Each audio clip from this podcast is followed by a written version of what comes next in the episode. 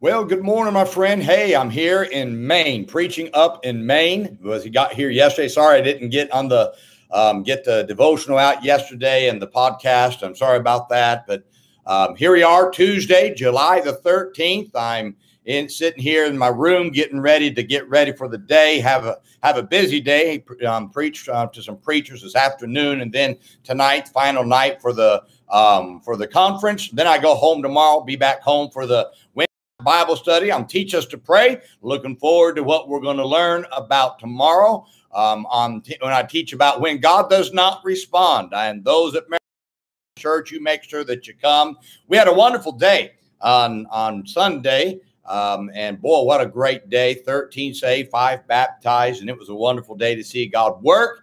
And great services Sunday night. It was a packed out crowd Sunday night. And I was excited about that. That in the middle of summer, um, it's amazing. Our church is growing, and I like to see it grow in summertime. That's not normally when people like to see the church or when the people see the churches grow, but God's been good to us here, Maranatha Baptist Church, and um, I am thrilled about what God's doing. I'm going to read to you this morning from Romans chapter 8 and verse 5. The scripture says, For they that are after the flesh do mind the things of the flesh, but they that are after the spirit, the things of the spirit.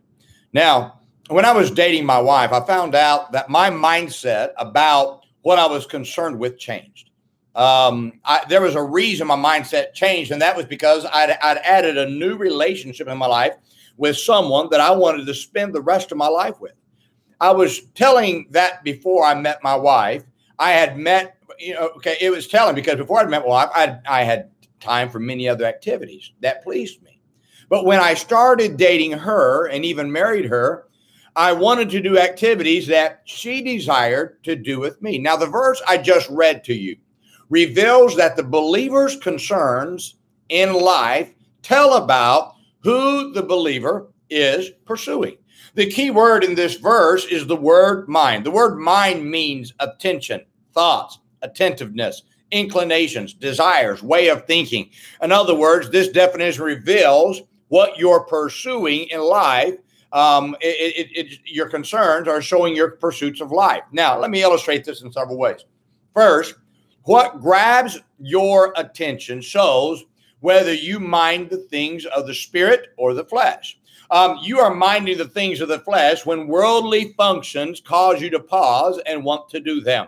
On the other hand, you are minding the things of the spirit. Get this now when the things of God grab your attention.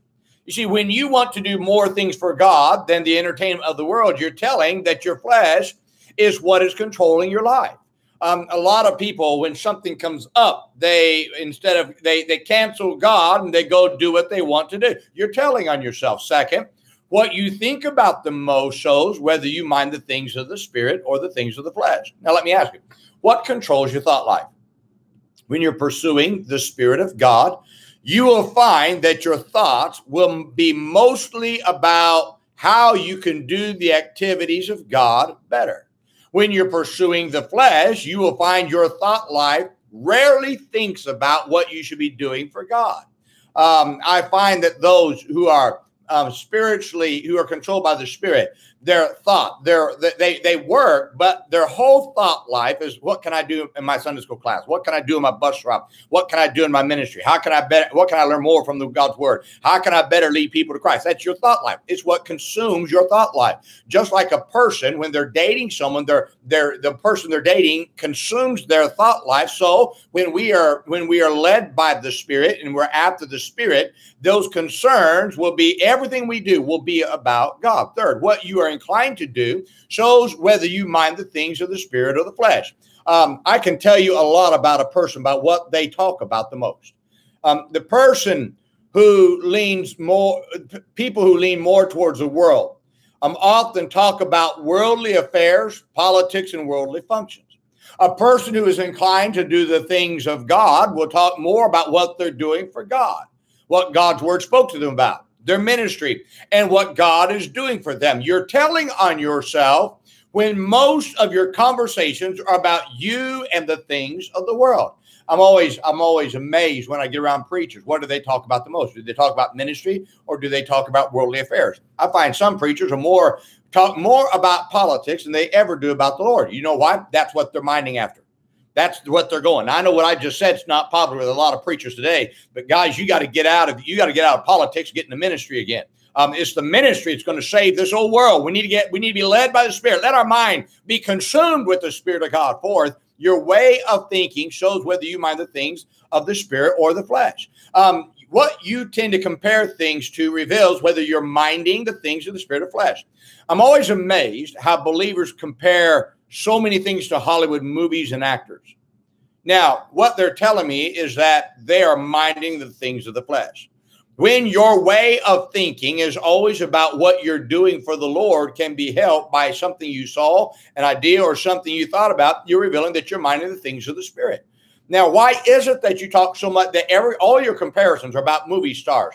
Why is all your comparisons about about Hollywood movies, about songs, about things in life? Tell you what, you're minding the things of the flesh. But when you when when you when you're thinking about when the when you're minding the things of the spirit, everything compares to the spiritual. It's just the way it is. Now, let me ask you: Are you minding the things of the spirit or the things of the flesh?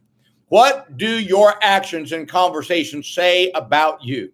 Now, you cannot please God when you're minding the things of the flesh.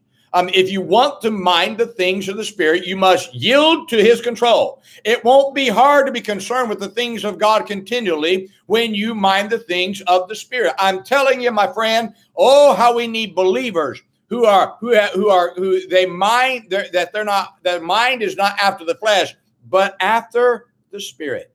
Let me challenge you today. Let the Spirit control your mind. Be consumed with the things of God. Let the Holy Spirit control your mind. You'll have a greater impact on this old world. You'll find you'll be able to bring more people to Christ, influence them more when you mind the things of the Spirit. I hope this is a joy and a help to you, my friend. Remember today, hey, be good to everybody. Everybody's having a tough time. Have a great day, my friend.